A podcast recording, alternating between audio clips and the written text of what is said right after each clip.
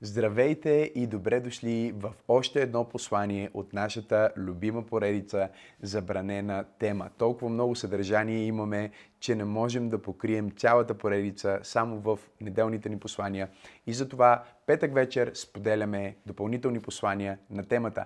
Ако не сте се абонирали към нашия YouTube канал, точно сега можете да го направите, като се субскрайбнете, натискайки бутона subscribe или на български сигурно е абонирай се или нещо от този сорт. Така че абонирайте се, харесайте това видео, коментирайте, споделете с вашите приятели, защото от днес започваме една мини поредица в голямата поредица и какво имам в предвид, а, като казвам това. От днес ние започваме да говорим за три двойки, а, разделил съм ги на двойки, които всъщност се отнасят до съвременния свят и културата. По-точно до това каква е нашата роля, каква е нашата мисия и какво е нашето възприятие или какъв е нашия мироглед по отношение на тези неща, които са свързани с културата и още повече с това, което ние наричаме културалният мандат. Ако не сте запознати с културалният мандат, аз имам проповеди на тази тема, които ще сложим като линк в описанието на това видео, където преподавам, че света днес се ръководи от 7 основни стълба или 7 основни области. Някои автори, християнски а, мислители ги наричат 7 планини, 7-те планини. И тези планини всъщност са различни области на нашия живот на тази земя и на обществата, в които живеем, които до голяма степен определят състоянието на всеки един човек в тази общност, това какво е прието, какво не е прието и какво е нормално, какво не е нормално. Съответно и посоката на, на цялото общество. Може да го наречем култура, може да го наречем духът на времето, можем да го наречем ам, с различните а, термини, които представляват тези стълбове, например изкуство, а, медия, а, влиянието през медия, влиянието през изкуство, влиянието през политика, влиянието през семейството и възпитанието на децата, влиянието през образованието, влиянието, което а, а, се случва през финансовата сфера или бизнеса. Всичко това са много ключови области, които а, определят дневния ред на една страна, дневния ред на а, живота на хората на планетата Земя. И ние като християни не сме призвани да абдикираме от тези неща и да ги считаме за нещо, което едва ли не нас не ни касае, защото а, ние просто чакаме Исус да се върне и да приключиме с, с цялото това преживяване на земята. Но както говорихме до тук в цялата ни поредица, всъщност ние, особено като християни, особено като вярващи хора, сме призовани да бъдем скрепителния елемент на света, да бъдем а, в тялото, да бъдем в материята, агенти на духовния свят, които са буквално духовни инфлуенсъри. Така че в тези няколко поредици, в тези няколко а, послания, които ще споделя днес, а, идния петък и по-идния петък, си говорим за това как да бъдеш духовен инфлуенсър и какво означава всъщност това и как да бъдеш а, правилно ориентиран и правилно екипиран и да не попадаш в капана на това да бъдеш сграбчен от духа на времето, защото духа на времето е коварен и духа на времето е различен от духа на Бог в повечето случаи. Освен в моментите, в които хората на Бог се умяват да се издигнат на следващото ниво на вяра и следващото ниво на сила и следващото ниво на влияние и по този начин да направят така, че духът на Бог да бъде духът който господства в определената нация, в определения град, в определения континент. И аз искам да вярвам на Бог, че заедно, докато ние сме в това десетилетие на тотално завземане, което започна 2020 и до 2030, ние ще имаме невероятен прозорец, небесен прозорец, да създаваме култура, да влияем в образованието, да влияем в политиката, да влияем в модата, да влияем в изкуствата, да влияем дори в а, това какво означава възпитание и семейните ценности и да влияем също така в бизнеса и в финансовата сфера. Ако ние искаме да бъдем а, тази сол и светлина, този скрепителен елемент, за който Господ Исус Христос говори, трябва да бъдем по-добре екипирани от всякога, защото сме в този сезон на тотално завземане. И като говоря за тотално завземане днес, искам само да ви прочита един пасаж, който е доста интродукционен към а, концепцията, но както казах, цялото послание на тази тема ще бъде в линк на описанието на това получение. И Бог каза да създадем човек, Битие 1 глава 26 стих. по нашия образ и по нашата прилика и нека владеят. И всъщност първото нещо, което ни се казва, за което Бог създава човека, е владеене. А, буквално, ако влезнем в оригиналните думички и си поиграем с различните преводи на Библията, ще открием, че става дума за царуване, а, става дума за господстване. В никакъв случай не става дума за оцеляване. И да, разбира се, че веднага възниква въпроса в умовете на хората. Добре, де, но ние знаем как продължава историята. Това е в първа глава на Битие, обаче втора и трета глава на Битие ни разкриват грехопадението и след това а, хората са изгонени от този рай, от тази градина, която им е дадена да владеят. И много християни, за съжаление, спират до там. И тяхната а, християнска есхатология е буквално загубеняшка есхатология, както преподавах преди, преди няколко недели в забранени теми, в която просто очакват нещо да стане, някакво грабване, някакво спасение, за да се приключи с този свят, защото те пропускат това, което Исус каза в последствие, което директно прави препратка към тези стихове. В Матей и в Марк и в всички Евангелия, но нека да ви го покажа в, в Евангелието според... Нека ви го покажа в Евангелието според а, Матей. Исус говори и каза на своите ученици в 28 глава, 18 стих. Тогава Исус се приближи при тях и им говори, казвайки, даде ми се всяка власт на небето и на земята. 18 стих. И 19 стих казва, и тъй идете и научете всички народи и кръщавайте ги в името на а, Сина, Отца и Светия Дух, като ги учите да пазят всичко, което съм ви заповядал. И ето аз съм с вас през всички дни до свършка на века. И след това, Великата повеля според а, евангелист Марк е малко по-различно звучене, но отново такова послание. 15 стих на 16 глава на Марк казва И рече им, идете по целия свят и проповядвайте боговестието на всяко създание – Идете по целия свят и проповядвайте благовестието на всяко създание. Който повярва и се кръсти, ще бъде спасен и който не повярва, ще бъде осъден.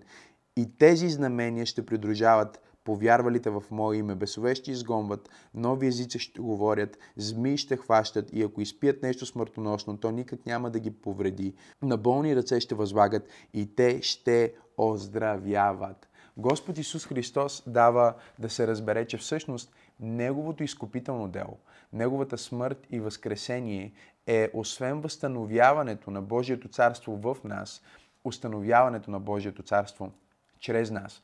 И той призвава своите ученици със същия призив, с който Бог призвава първия човек, отново да владеят. Но този път това господство минава през благовестието на царството, минава през ценностите на християнството, минава през получението за кръста и за това, че ако искаш да спечелиш твоя живот, трябва да а, дадеш твоя живот, да положиш твоя живот. Ако искаш да следваш Христос, трябва да вземеш кръста си и да го следваш.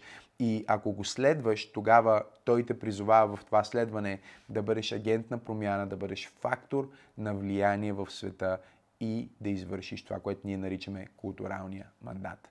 Така че, говорейки си за културалния мандат в тези няколко получения, днес бих искал, искал да започна, може би, с най-лекото от тези а, три двойки, което съм нарекал мода и стил. И ако си пишете под заглавие, може да напишете в търсене на истинската красота. Мода и стил в търсене на истинската красота. И за целта искам да отворите Библията си заедно с мен отново в началото, в Битие, където ще погледнем един много добре познат епизод от историята на творението. В трета глава, седми стих, а, мъже и жената са яли от плода за познание на доброто и злото, с което буквално те са се разбунтували срещу Бог и са застанали на страна на страната на небесния бунтовник, който ние познаваме като старовременната змия, като, а, като дракона, като ламята, като Луцифер, като падналия херовим, като засеняващия херовим, който се е възгордял и е повдигнал бунт срещу Бог. И сега а, същият този представител на злото, същият този а, а, духовен бунтовник идва към децата на Бог, към това творение, което, както четохме, Бог е създал по своя образ и прилика, изкушава ги и ги въвежда също в бунт срещу Бога. Яденето на дървото а, яденето от дървото за познаване на доброто и злото не е грях просто защото хората ядоха от самия плод, нали, а, ябълката, както много хора в много картини, в много нали, а, лекции, даже аз съм учил и в проповеди, говорят за нали, че това е било ябълка. Сега ние, истината е, че не знаем, може да е било манго, може да е било ананас, папая, круша, никой не знае какъв е плода, черница или смокиня. Но това, което знаем е, че плода представлява нещо, забележете. Казва, това е плод за разпознаване, това е дърво за разпознаване на доброто и злото, както имаме и дърво в центъра на градината за вечен живот. И тук концепцията ни е, че Бог им каза да ядат от всичко, но не от това. И точно до това, за което Бог им каза да не ядат, в центъра на градината имаше друго дърво, което се нарича дървото на вечен живот. А, много теолози вярват, много богослови вярват, че всъщност идеята на Бог в процеса е била хората да ядат първо от дървото на вечен живот. И ядейки от дървото на вечен живот, влизайки в покорство на Бог, защото го обичат, защото му се доверяват, повече отколкото на непознатия, повече отколкото на змията, защото следват бащата, защото вярват в баща си, те биха могли след това да ядат и от дървото за доброто и злото.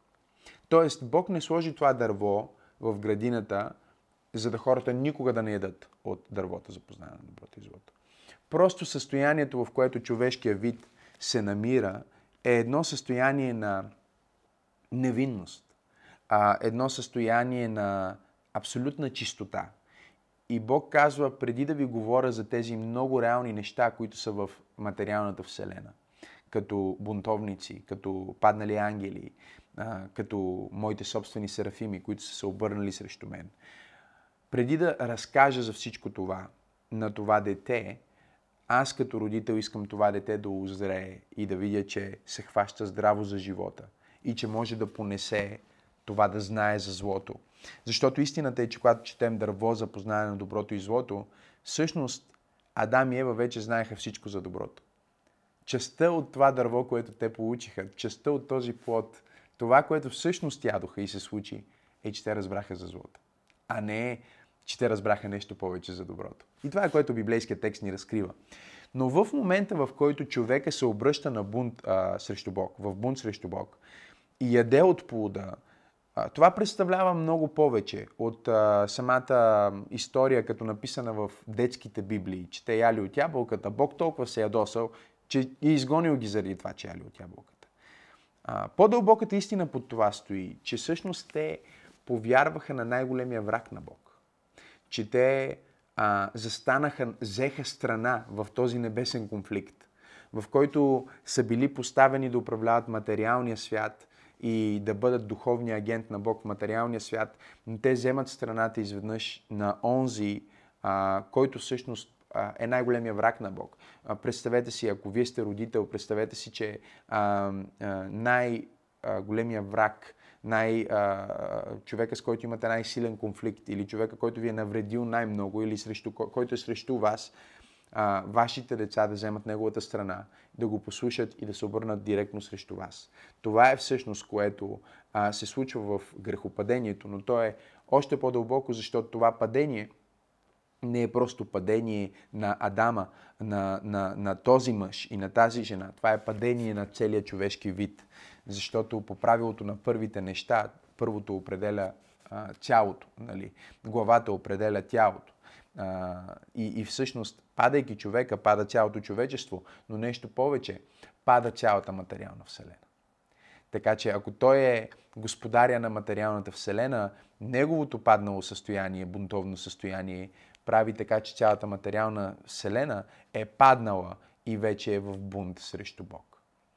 И това е дълга интродукция, просто за да комуникирам нещо, което съм комуникирал и преди. И знам, че вие си мислите какво общо има сега това с мода, какво общо има това сега с, а, с стил и с а, това търсене на красотата. Има общо, защото вижте какво е първото нещо, което човека прави след като пада и след като цялото творение пада в грях. Ето какво се случва в седми стих. Казва, тогава се отвориха очите и на двамата. И те познаха, че са голи и съшиха смокинови листа и си направиха препаски. Първото нещо, което падналия човек направи, е да се опита да покрие своята ново открита голота. Да покрие своята уязвимост, забележете, с препаски. Той а, се огледа, забележете, човека се огледа и по някакъв начин той се събуди от тази невинност, от тази наивност, както едно дете осъзнава в един момент своята сексуалност, пробужда се сексуално и започва да мисли за това. Нали, едно бебе, когато е супер а, невинно, един, а, а, едно малко момиченце или момченце а, не разсъждава за това, вижда ли му се дупето, а, виждат ли се, виждат ли се гърдичките, вижда ли ми се тялото. Те не са открили все още, че това е срамно. Те още не са осъзнали, а, че, а, че това е нещо, което трябва да бъде скрито или по-точно, още не са се посрамували от себе си. Но ето сега човека, първият човек, съвършеният човек в съвършенната среда, се е разбунтувал срещу Бог и първото нещо, което става, когато той се е разбунтувал срещу Бог, е, че той се е посрамувал от себе си. Че той се е почувствал а, недостоен, некрасив и недостатъчен. До този момент той не е мислил по този начин. До този момент те не са виждали никакъв проблем в това, че са били голи. Даже няколко стиха по-рано ни се казва, мъжът и жената бяха голи и не се срамуваха. Но това ни показва, че всъщност с греха идва срама. И вижте какъв е процеса на грехопадение. Това не е получението ми, но смятам, че е много полезно, чисто като интродукция. Вижте какъв е процеса. Казва, а, първо те си съшиха дрехи и след това при вечерния ветрец чуха гласа на Господа, който ходеше в градината и човекът и жена му се скриха от Господа. Тоест грехът ни вкарва в срам и срамът ни кара да бягаме от Бог. И като човек, който вече повече от десетилетие служи на хора и е проповедник на Божието Слово, коуч, служител, публичен служител в много различни аспекти, мога да ви кажа, че когато един човек съгреши, първо той се срамува. После се опитва да поправи своя собствен срам с някакви листа, с някакви а, външни неща, които вече откъснати от източника и сложени върху теб, върху твоето тяло, за да те покрият върху твоя живот, за да те направят по-достоен, те увяхват. И всъщност, слагайки си тези външни неща, следващата фаза на падението е да бягаш от Божия глас. Те не бяха от Бог, те бягаха от Божия глас. Преди години имах една ситуация, в която а, беше, може би, първата година на, беше първата година на църквата. И това скъпоценно семейство, което а, бяха сравнително нови, новоповярвали, а, ние ги кръстихме, започнахме да им служим, започнаха да живеят а, християнския живот, започна живота им да се променя за добро, а, благословения да се случват за тях, в тях, чрез тях. И в един момент тези хора започнаха да се отдръпват от църквата. Започнаха се отдръпват от църквата, започнаха се отдръпват от мен и, и пастор Теди. Започнаха да се изолират. И аз си казвам, може би някъде съм сгрешил.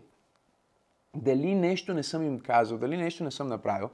И като всеки добър духовен а, лидер, започнах да се моля за тях. И това е което винаги правим. Това е най-правилното нещо. Ние винаги а, служим на хората, молейки се за тях и търсейки ги духовно, освен търсейки ги а, буквално социално, за да ги видим. Трябва да ги намерим първо духовно къде са, преди да ги намерим чисто в, в какво се случва буквално в живота им практически, защото много често нещата практично, които ние ги виждаме в естествения свят, са резултат на по-дълбоки причини. Както казват, причината не е причината. Има друга причина.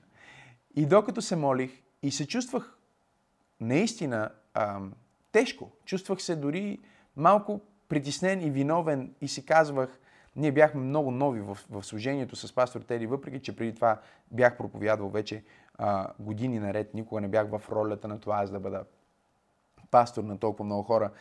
И бях толкова загрижен и се молих. И Бог ми проговори и ми показа този стих и ми показа как те бягаха от гласа. Те не бягаха просто от Бог. Вижте, вижте какво, какво ни казва всъщност стиха. Казва и при вечерния ветрец чуха гласа. Много е интересно това. На Господа. И чуйте, гласа ходеше в градината. Сега. Ще разберете, че тук имаме глас, който ходи.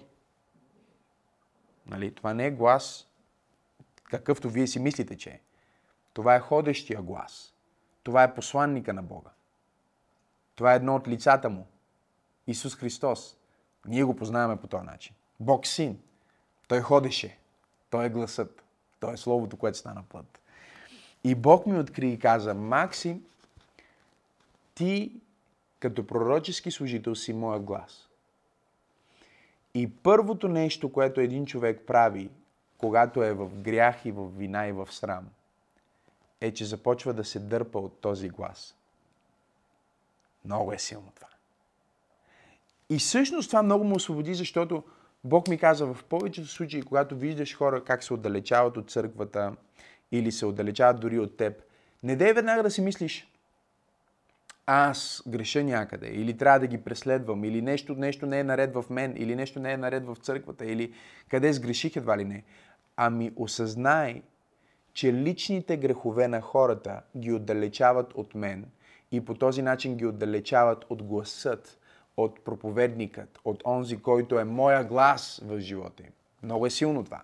Казвал съм го на много пастори, особено на млади пастори, защото а, и, на, и на нашия став от а, духовни лидери и пастори в църква пробуждане, защото те винаги се чувстват по този начин. Когато някой минава през нещо, те се чувстват отговорни.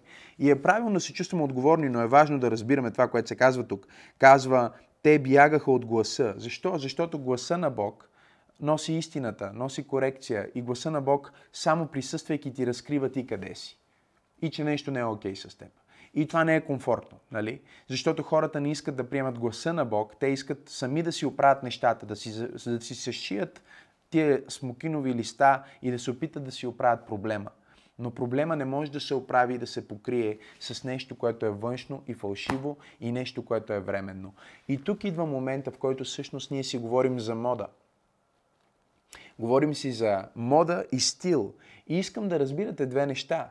А, искам първо да разбирате, че модата и стила са две коренно различни неща. И много хора объркват това да бъдеш стилен с това да бъдеш модерен. Или казват, този е много модерен, а всъщност имат предвид, че е стилен. Има разлика между мода и стил. Какво е мода? Мода, според тълковния речник, е съвкупност от традиции, и от предпочитания и вкусове за формите на предметите от бита или за облеклото, например, които господстват в определен период. Нали? И за съжаление, много често модата произлиза буквално от това, което се случва в света, от актуалното в света, от проблемите на света или притесненията в света. Нали? И тази всъщност тенденция, модна тенденция, се налага много често с друга тайна причина. Има скрито послание в модата понякога. Ако имате време, а, проучете последния скандал, а, който, който беше а, наистина световен и все още оттеква за Баленсиага, а, за модната къща на Баленсиага и за една ам, рекламна кампания, в която те са снимали малки деца с ранички на Баленсиага, които са облечени в бандич гир, в, а, в все едно а, такива инструменти за сексуално робство. А, влезте, разгледайте снимките, разгледайте а, колко добре е направена пропагандата. Разбира се, когато това избухна като скандал, света Баленсиага се извиниха, казаха, че те си нямали ни идея, ако може вие да им вярвате, а, че нали, това послание е направено по този начин, защото те са работили с рекламна агенция, която да им изработи рекламата. Сега, тук няма да съдим и да говорим дълго време за това, но факта е следния. Света се дигна, родителите се дигнаха и казаха, Ние даже няма да си пазаруваме повече от тази марка. Това е много скъпа марка. Няма да си купуваме вашите дрехи, защото вие искате да пропагандирате ценности, с които ние не сме съгласни. И много често това е което модата прави. Модата много често е свързана с налагането на външния свят а, върху вътрешния свят. С налагането на някаква тенденция, която в момента в света е мода. И проблема с модата е, че тя се сменя през цялото време. И някой беше казал, че ако ти се ожениш за духа на времето, много скоро ще овдовееш. Защото този дух се сменя. Това е тенденция. Това е преходно. Това е така сега и после се променя. И а, ако си записвате, искам да ви дам няколко разлики между модата и стила. Номер едно, модата много често е свързана с секс апил. Или с апелиране през секс, докато стила е свързан с апелиране през красота. И това е много интересно. Сега, какво е красота? Защото ние търсим красотата и ние като християни харесваме красотата. Ние вярваме в красотата. А, ние не смятаме, че красотата е, е нещо зло. Освен когато е фалшива, а изкуствена красота. Когато тази красота е пластмасова красота, силиконова красота, не, не е естествена красота, а напълно изкуствена красота. Ние вярваме в красотата, че красотата е нещо добро, защото когато Бог създава света, това е което Той повтаря. Казва, направи това и каза, че е красиво. Нали? Разбира се, някои преводи казват добро, но всъщност думата добро означава това красиво, подредено, симетрично, правилно, работещо, функциониращо. Нека да ви дам малко дефиниция за това, какво означава нещо да е красиво. Да бъде красиво означава да доставя удоволствие и наслада на погледа. Бог погледна всичко, което бе създал и това му достави наслада и удоволствие. Той каза, това е красиво. И след това а, може да кажем, че е наслада на слуха, защото може да е красиво като музика, красиво като песента на, на Славей, красиво като звука на река или на вълните на океана. И също красиво означава нещо, което е хармонично, нещо, което е цялостно. А, красиво може да означава, че е изискано, че е хармонично, че е подредено и а, че е благородно. И всъщност ние можем да кажем, че всичко, което Бог създава, е красиво.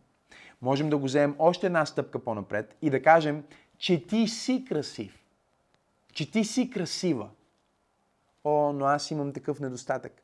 Но ти си красив, ти си красива. Защо? Защото когато Бог те погледне, Той смята, че ти му даваш наслада, ти си приятен за Бог, Той те е създал хармоничен, цялостен в дух, душа и тяло. За него ти си благороден, защото си от благороден род. Някой казва, не, аз съм от махалата. Не, не си от махалата. Ти си от благороден род. Ти си роден от царя на царете. Ти си царско свещенство, казва Библията. Красив означава хармоничен, забележете, приятен за слуха, приятен за гледане, който доставя удоволствие.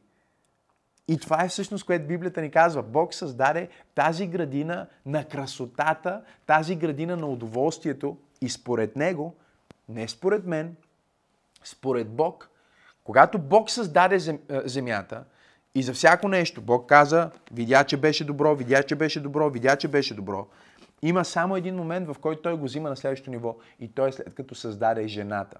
След като създаде жената, вече Бог промени своята терминология и каза, вече е много красиво. Защото според Бог, най-красивото нещо, което Той е създал, е мъжа и жената. Няма по-красиво нещо от това. И по-специално, нека да го заведа малко по-точно, жената.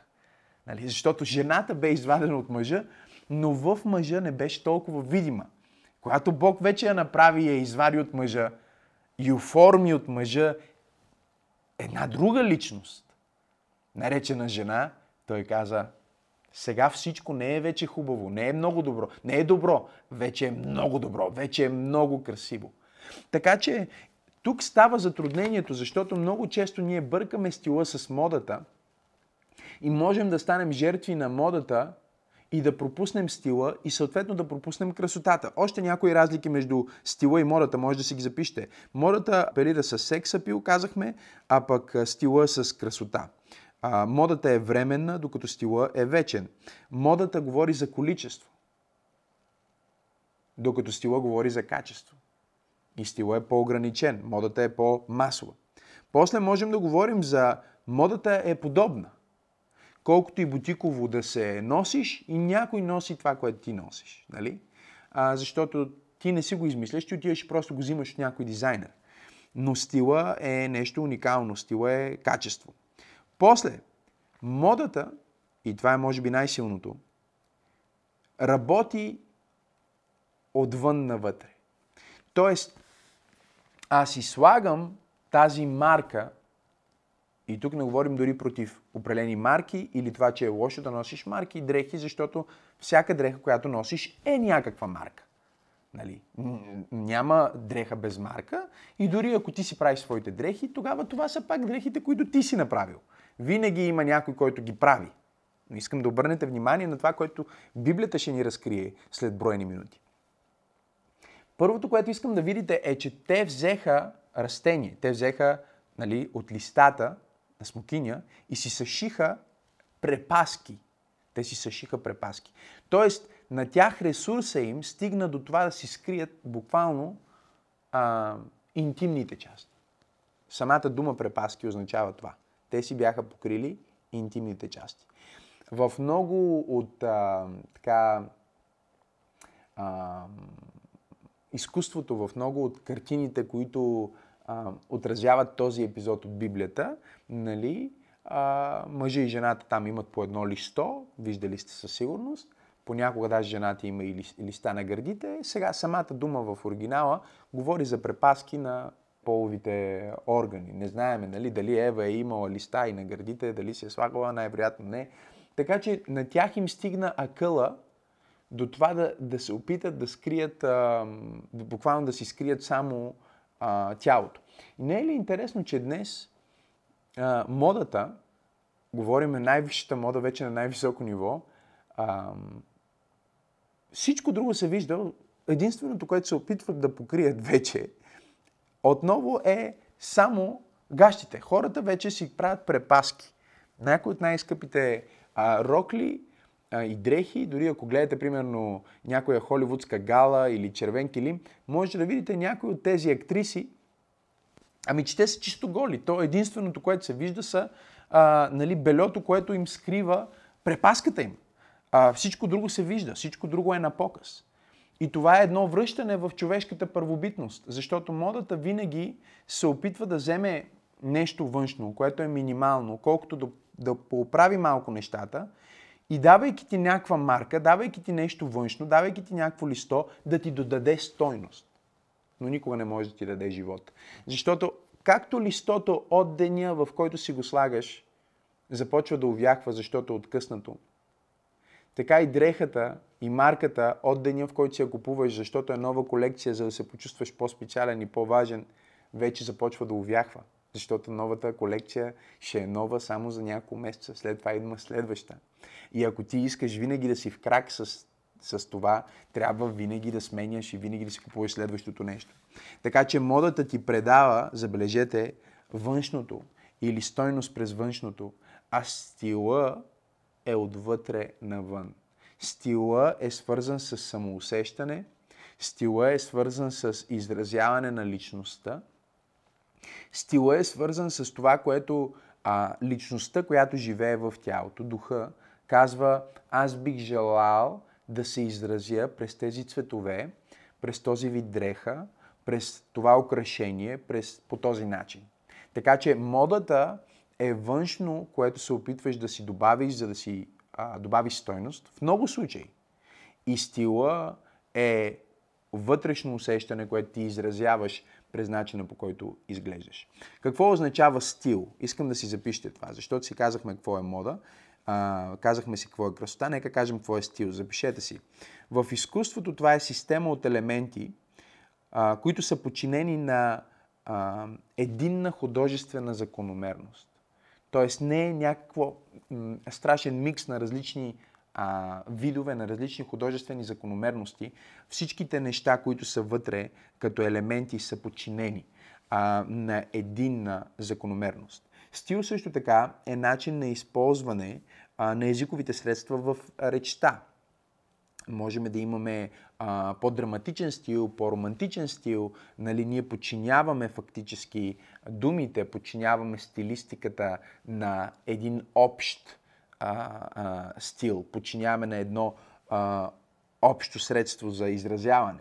След това стила също е система от елементи в а, някаква дейност. И тук вече идва доброто определение за стил, искам си го запишете. Това е, например, в спорта, в обличането, в работата или в а, обзавеждането на дома ти. Нали? Има хора, които просто можем да кажем, че те нямат никакво усещане за стил, защото дома им е шарен. Нали? А, той е някаква шарения. Не, нищо не е подчинено, нищо не е като другото. Всичко е с всичко си е такова каквото е и няма нищо общо с другото. И всъщност стила е процеса, в който различните елементи се примиряват един с друг, за да създадат хармоничност и за да създадат онази красота, която е приятна за гледане. Не е приятно, нали, да, да, да, да е толкова твърде различно. Нали? Ако, ако масата ти има златни крака у вас, добре е и лампата ти, нали, или осветителното тяло, също да има златен елемент, а не примерно да е хром или да е дървен. Нали, защото започваш да имаш разлика и трябва да намериш начина по който да синхронизираш тези стилове. Сега, много хора се раждат с повече усещане за стил. Те имат повече усещане за красотата. Такава душевност Бог им е дал. Да виждат тези детайли и да им правят впечатление. Има хора, които не им правят впечатление тези детайли и ние не, нали, не, не трябва да се съдим на база това дали един е стилен или другия не е чак толкова стилен, а просто трябва да разберем, че това е а, въпрос и на дарба, и на умение, и също така и на консултиране. Защото ако ти имаш чувството, че не можеш да декорираш правилно твоя дом или а, нямаш такова усещане за стил, а, не си се запознал, не си чел или не знаеш как да се обличаш, ми тогава можеш да отидеш при някой, който изглежда добре и да го питаш каква е неговата стратегия, по какъв начин го прави. Но така или иначе, запишете си стила, е система от елементи в някаква дейност, а, например в обличането, в работата, в обзавеждането, които се характеризират с тяхното вътрешно единство и с тяхната общност. Например, аз имам някакъв стил и този стил не ми е бил преподаван. Нали, аз не съм започнал да го, да го изучавам или да го разбирам от някой. Буквално така съм го усещал. А, на мен никой не ми е казвал, не си вземай, примерно, не си вземай а, а, химикал, който има златен елемент, с, да го носиш с очила, които са примерно а, златни. Аз просто съм усещал, чисто интуитивно, че не е правилно да съм с колан, който катерамата му примерно е сребриста и очила, които са златисти. Така съм го усещал. Впоследствие съм разбрал, че това е някакво усещане за стил, някакво усещане за естетика и за красота, защото, забележете, когато вътрешното единство на различните елементи не е там, тогава те започват да се бият, започват да са нехармонични и вече не е красиво. Докато модата може да предизвиква тези граници и да казва, сега може да пробваме това, сега може да пробваме така, и в един момент нещо, което е неприятно за гледане, грубовато, грозно, може да стане модерно. Просто за това, защото това е било най-близкото дърво, от което сме могли да откъснем. Нали? Просто защото в момента това е модата, това е еко, или това е специалния материал, или има дошла такава идея, или защото сега Black Lives Matter, или защото сега има война в Украина, или защото сега има... Модата се определя от това, което става в света, а стилът определя това, което става в света.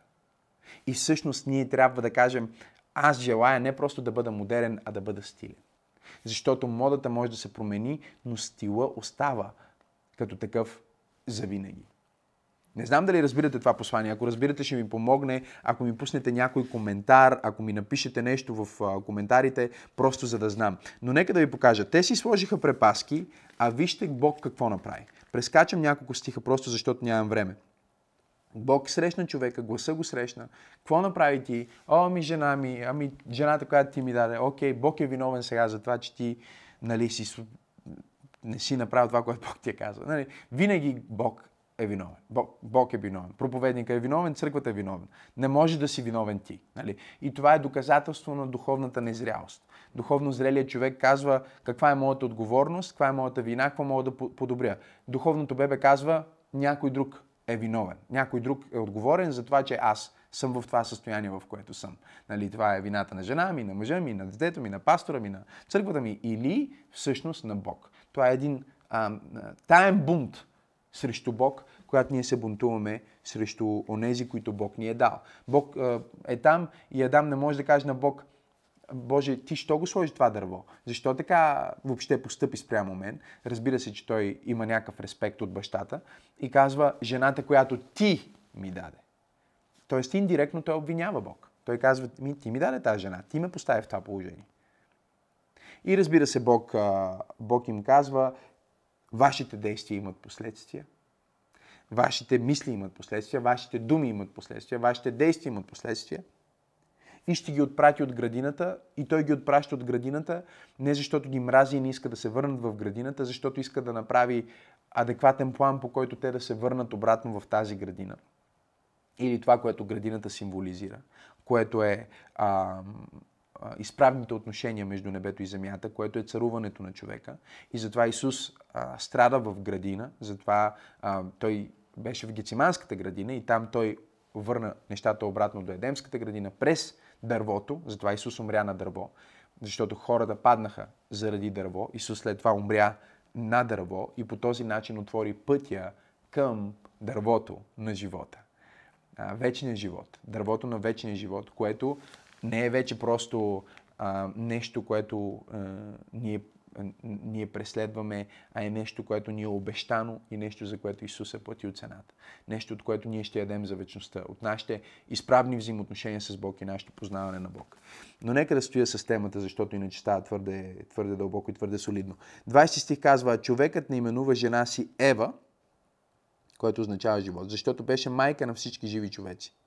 И вижте 21 стих. И Господ Бог направи кожени дрехи. Напиши го в коментарите, ако слушаш това послание сега. Бог е първият дизайнер.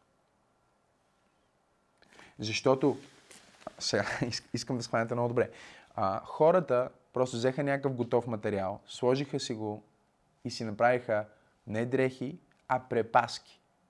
Искам да, да, да разберете това. Думата е различна. Думата за дрехи е нещо, което покрива тялото, като мантия, като одежда, а не нещо, което ти покрива само генеталите, нещо, което ти покрива само слабините. Много интересно, нали? Модата мислише за това, модата мисли за това как само да не ти се вижда най-срамотното. И взима някакъв материал, който а, нищо не коства и който започва да увяхва. А какво прави Бог всъщност? Той ги облича в кожени дрехи. Искам да разберете тази част. И всъщност това, което Бог прави, е, че Той прави първото жертвоприношение. Адам знаеше как се принасят жертви, след това Кайн и Авел разбираха как трябва да се принасят жертви на Бог, защото Бог му го демонстрира. Бог взе това невинно, аз вярвам, агне, или тези невинни животни, не знаеме нали, колко животни Бог е използвал. Но той взе и всъщност отне живота на това невинно същество. И по този начин откупи, изкупи грехът, покри, направи откупление, изкупление. Нали? Всъщност думата за изкупление и думата за одежда е, има един и същи корен в еврите. Така че когато един евреин чете, той разбира, че както на деня на умилостивлението Йом Кипур, греховете на народа се вземат и се поставят символично върху едно животно. И това животно се убива, кръвта невинната се пролива и по този начин хората се уневиняват, се оправдават и грехът им се покрива. По същия начин, всъщност, думата, която чете един евреин, той вижда корена на думата за изкупление и разбира, че Бог направи жертвоприношение за да ги научи как се откупват грехове. Грехове се откупват с живот, с истинска стойност. И ги облече, забележете, не в препаски, а в дрехи. И тук има друга разлика, която е много дълбоко символична. че нищо в материалния свят като такъв, което няма собствена кръв и живот, който да даде и да пролее, не може да поправи грешката и да покрие голотата на човека. Няма значение колко струва тази марка риза, няма значение колко струват тези дрехи или маратонки. Те няма да те направят цял. Те няма да те оневинят, няма да те оправдаят пред съвестта и пред голодата на твоята душа. Единственото, което може да оправдае човека, е невинното агне, което е заклано вместо него и в което човека да се облече, на което човека да заприлича, в което човека да живее. И тук е много подходящ пасажа, в който апостол Павел ни казва, че Исус Христос е агнето. Заклано преди създаването на света. Така че тук ние виждаме преобраза на това как Бог казва един ден вашите грехове ще бъдат завинаги откупени от невинната жертва на моя син, на моя агнец, който ще умре на кръст за вас, за да отвори обратно пътя към Едем. И когато вие се облечете в Него, когато вие заприличате на Него, през Него вие ще влезнете в вечността. Облечени в Него, вие ще можете да стоите в моето присъствие и да бъдете спасени. Сега, знам, че това е проповед за стил и, а, и за красота. И знам, че много от вас сигурно си казват, ами тази проповед ми даде толкова много, но не чак толкова за стил и за красота и за мода, колкото за живота ми и за моето общение с Бог. И във всяка проповед е така, защото в крайна сметка каквото и да проповядваме като християни, ние проповядваме Христос и Него разпънат, проповядваме Неговото Слово и Неговата истина. Но бих искал да ви дам няколко библейски а, да и не, когато говорим за красота, когато говорим за стил и дори когато говорим за мода. Защото ние не отсъждаме срещу всичко, което е модерно. Напротив, ние смятаме, че трябва да се контекстуализираме, трябва да бъдем сравнително нормални за времето и мястото, в което живеем, така че да достигнем хората. Нали? Апостол Павел казва, за всичко ставам всичко, за всеки ставам всичко, само за да им дам Христос. Но тази контекстуализация трябва също да има някакви рамки. А, и аз бих искал да ви дам библейски рамки. Това не са легалистични рамки. Няма да ви дам рамки, не носете тази марка, или не носете скъпи дрехи, или не си купувайте баленсяга заради тази реклама, нали? Въпреки, че според мен трябва да, трябва да приключим всички, всеки, който но, има въобще възможност да носи тази марка. Някои хора си купуват даже реплика, само защото пише там баленсяга. Мисля, че трябва наистина да, ам, а, да бойкотираме този, а, този бранд, а, защото това, което излезна в публичното пространство е много притеснително и плашещо и, и в никакъв случай ние не трябва да участваме в делата на тъмнината, да ги разобличаваме, но когато говоря за контекстуализиране, говоря за това, например, че Исус Христос а, се обличаше като човек от своето време. Той не дойде с дрехите на... А, например, той не се обличаше като първия човек. Той не, Исус не дойде облечен в кожени дрехи. Нали? Според Библията. Йоанн дойде в кожени дрехи, но Исус не беше в кожени дрехи. И Йоанн е символа на Стария завет, на, на прехода. Исус е Новия завет. И в Новия завет ние виждаме, че Исус беше облечен като един от тях. Даже толкова беше... Ам,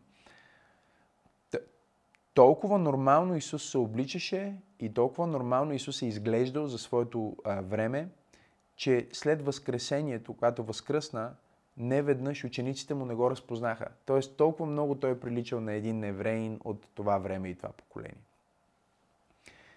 Това не е просто защото Исус а, Христос а, е бил кротък и смирен. А, той би могъл да се появи там и с а, дрехи, които ние 2000 години по-късно още ги нямаме. Нали?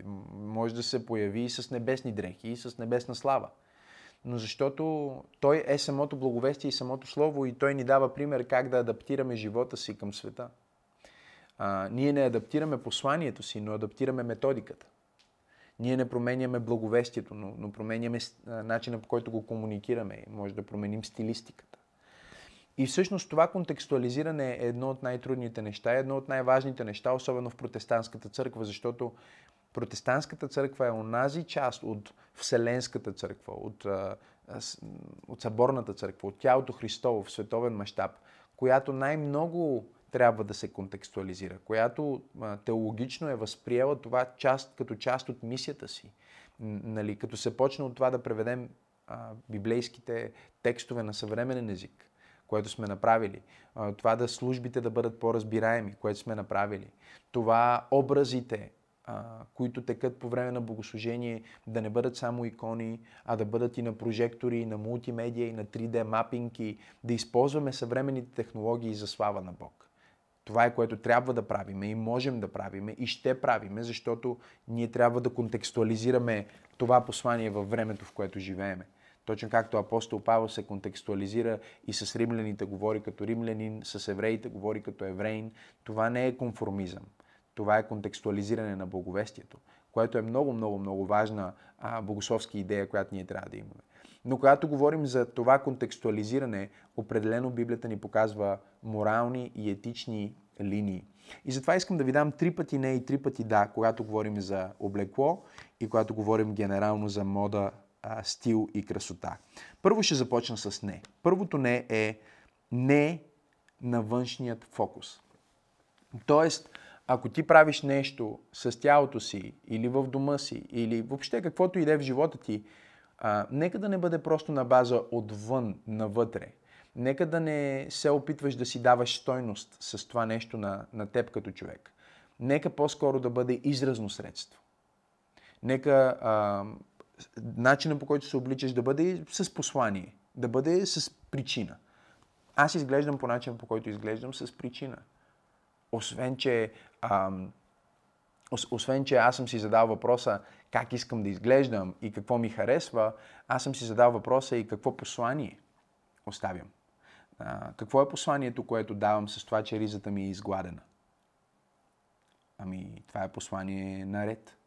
Това е послание на чистота.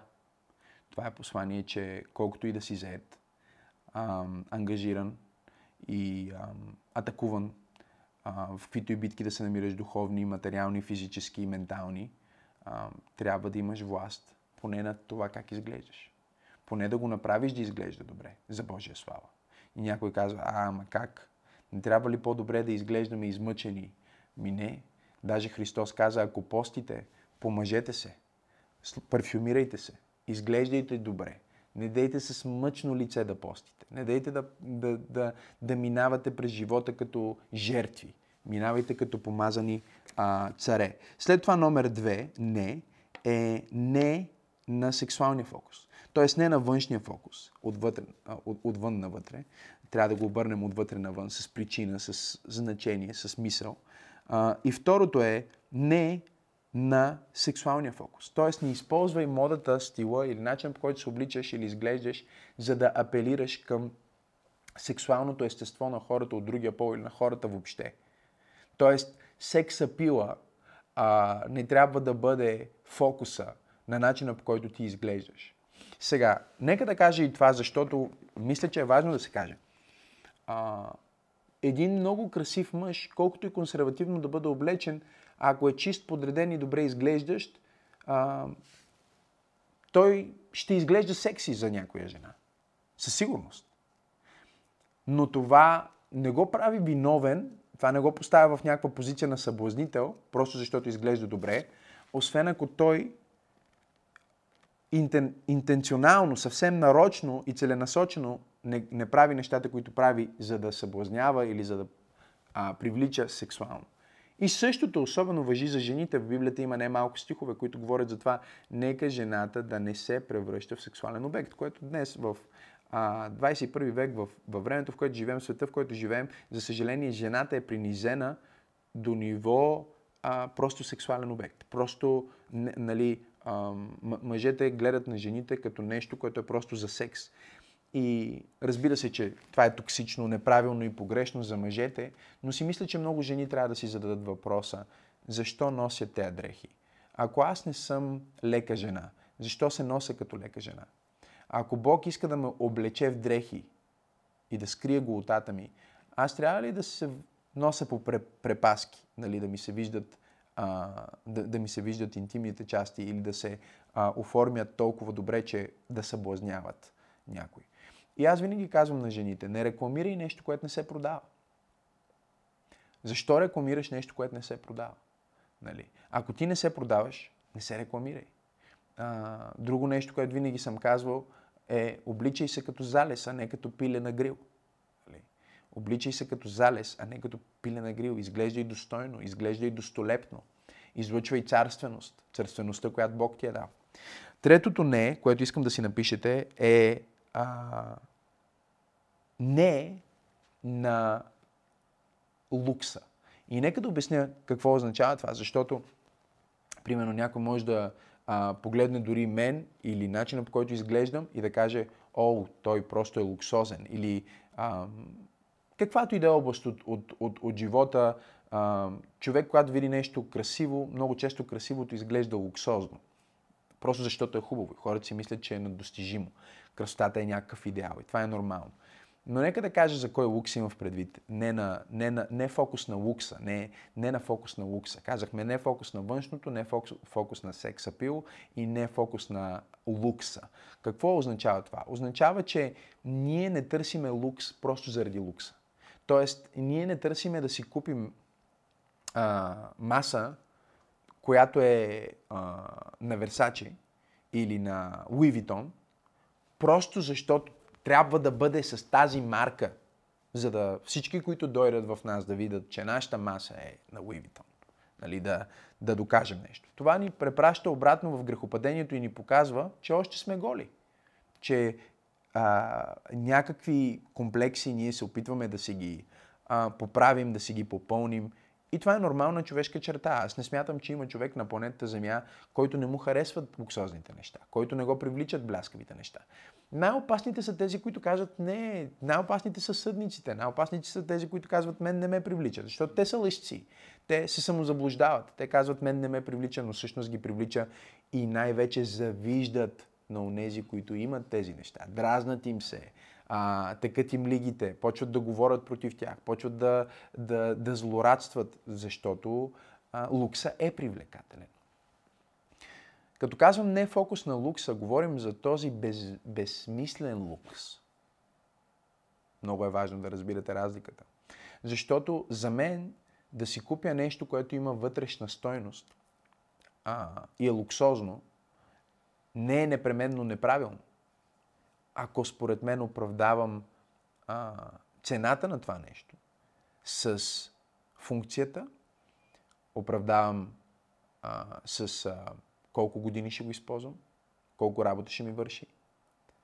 Например, на рождения ми ден един мой приятел дойде при мен и каза, знаеш ли, сънувах, че ти подарявам а, а, химикал, а, а, златен химикал и казва, нали, нямах много време да реагирам, а, но съм събрал някакви пари и искам да ти дам тези пари си купиш, а, нали, със сигурност не може да е чисто злато, защото няма толкова много пари и е прекалено скъпо, но а, нещо, което примерно е позлатено, по-красиво, просто го сънувах и искам да го направя. За 30-я ми рожден ден. Сега той не знае, че аз точно бях подарил а, един мой химикал, който беше златен и, и нямах а, в този случай златен химикал, розово злато. Ето го. И той ми даде а, една сума и аз отидох и си купих този химикал. Това е много хубав химикал. Не правя реклама, няма да казвам марка и така нататък, но е хубав качествен химикал, който, между другото, а, за някой може да е луксозен. Нали? Той е луксозен. Но за мен, примерно, а, Едно, че ми е подарък, другото е, че този лукс има смисъл. Защото аз използвам а, този химикал да пиша всеки ден. Аз пиша всеки ден. Нали? Това не е нещо, което правя от време на време, нещо, което просто хвърлям където и да е. Това е нещо, с което аз пиша всеки ден и това е нещо, с което аз пиша неща, които са златни. Неща, които са а, важни. Неща, които са в стила на този химикал аз подписвам договори с този химикал, които са златни, които са а, в единен стил с този химикал. И те са в една общност. Разбирате ли ме? А, давайки този пример, се сещам за един човек, на който бях коуч и той ми плаща немалка сума да му бъда бизнес коуч.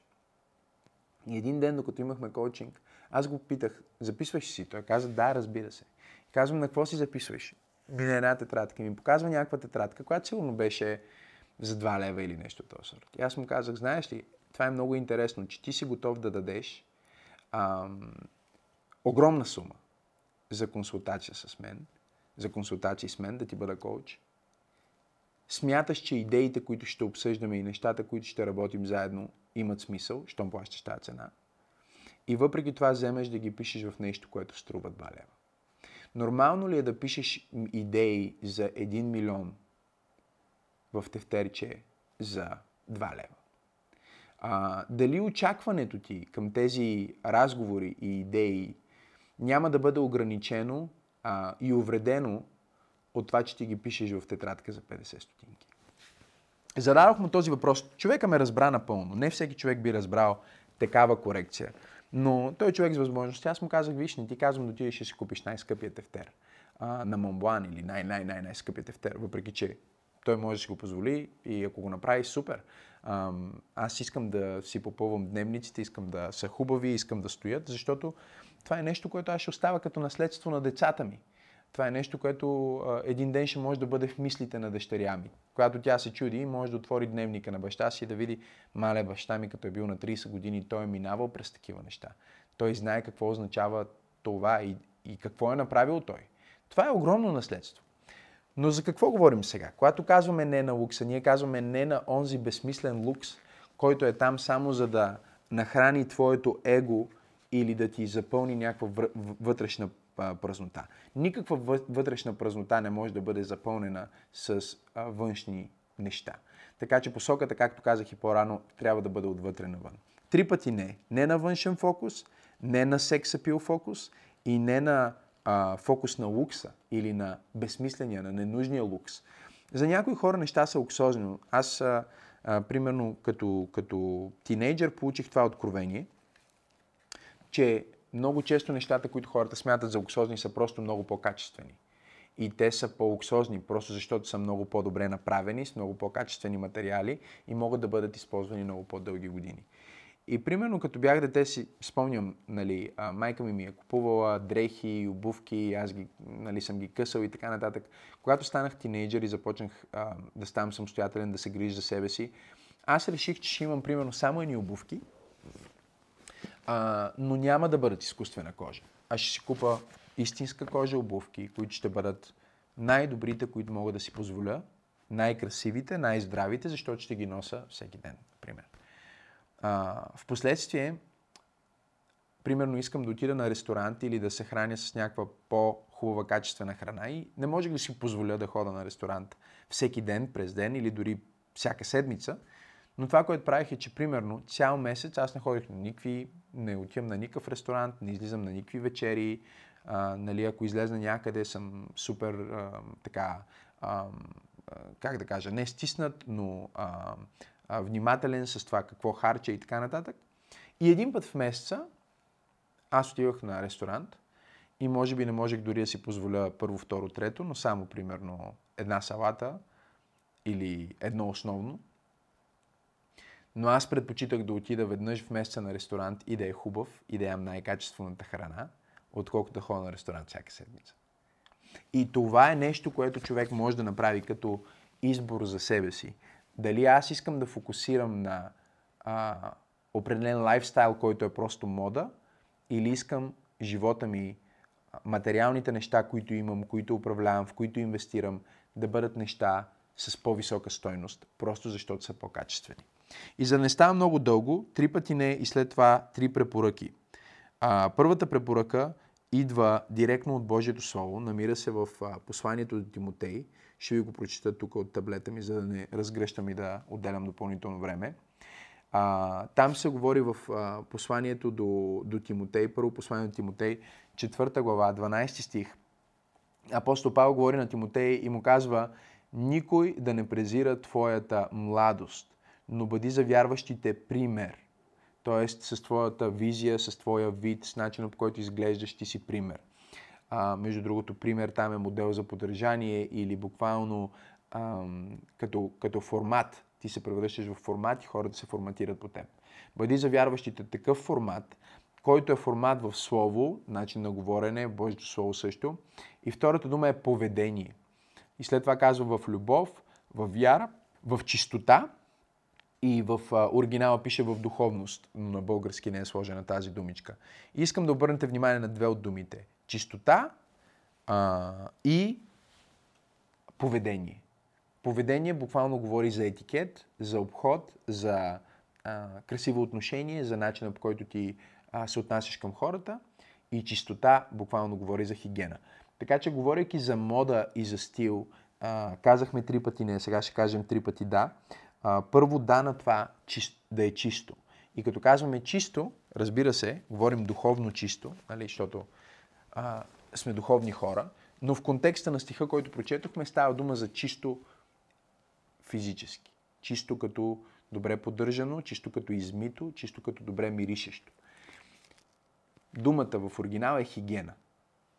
Хигиенично. Така че, когато говорим за стил, нека да е чисто. И второто, което казваме да, е да бъде а, подреден. Има много стихове в Библията, които нямам време сега да ги прочита, защото а, взех доста време в това получение, но да бъде подредено означава да не изглежда, да не изглежда а, хаотично, да не изглежда грозно, да не изглежда не на място. А, да бъде подредено означава, че можеш да имаш буквално две ризи. Но тези две ризи са първо чисти, нали? и второ, тези две ризи са изгладени и добре комбинирани и добре изглеждащи върху теб, защото си обърнал внимание на това. И това има значение.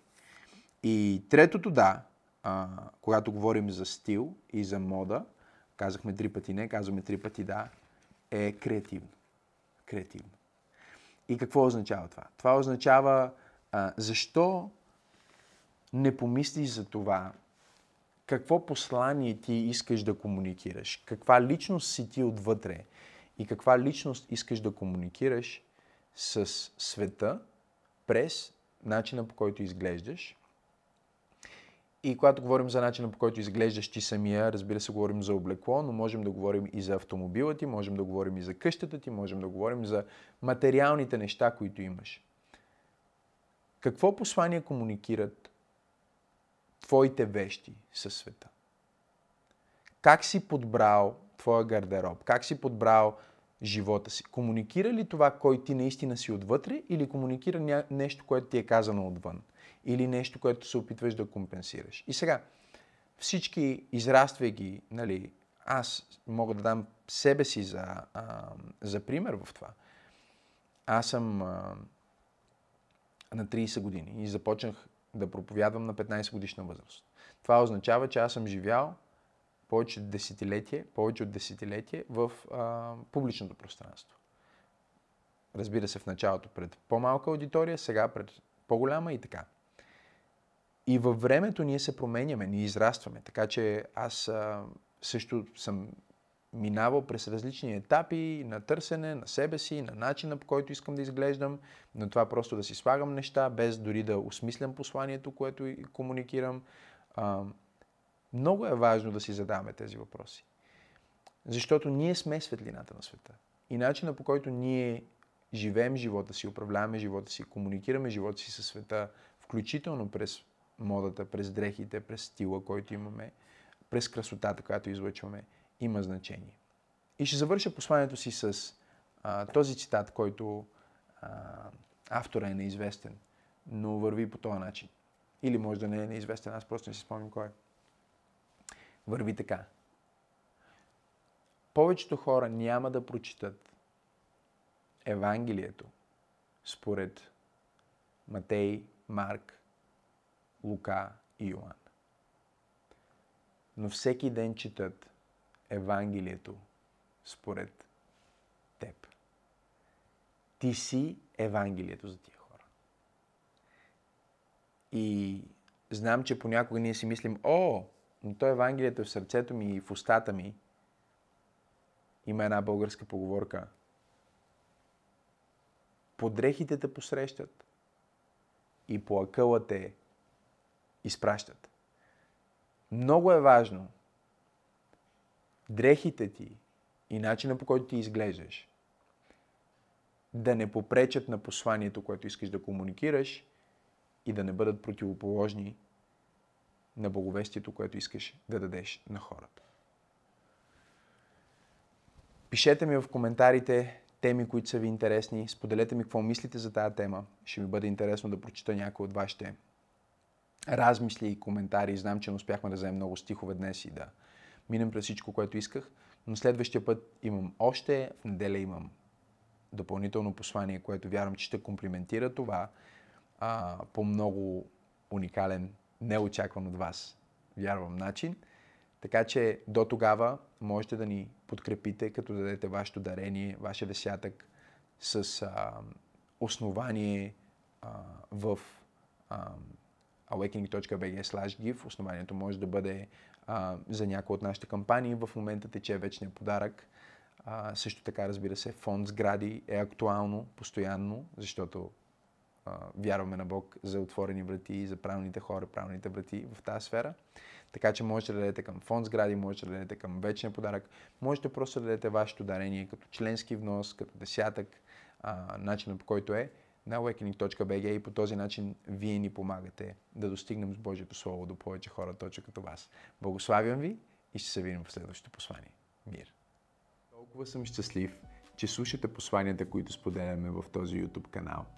Можете да ни подкрепите, като коментирате, като споделяте и разбира се, като давате ресурси на линка в описанието. Вашите дарения ни помагат да достигнем до повече хора, точно като вас, с вдъхновяващото послание на вяра и любов, което носим. Абонирайте се и ще се видим в следващото послание.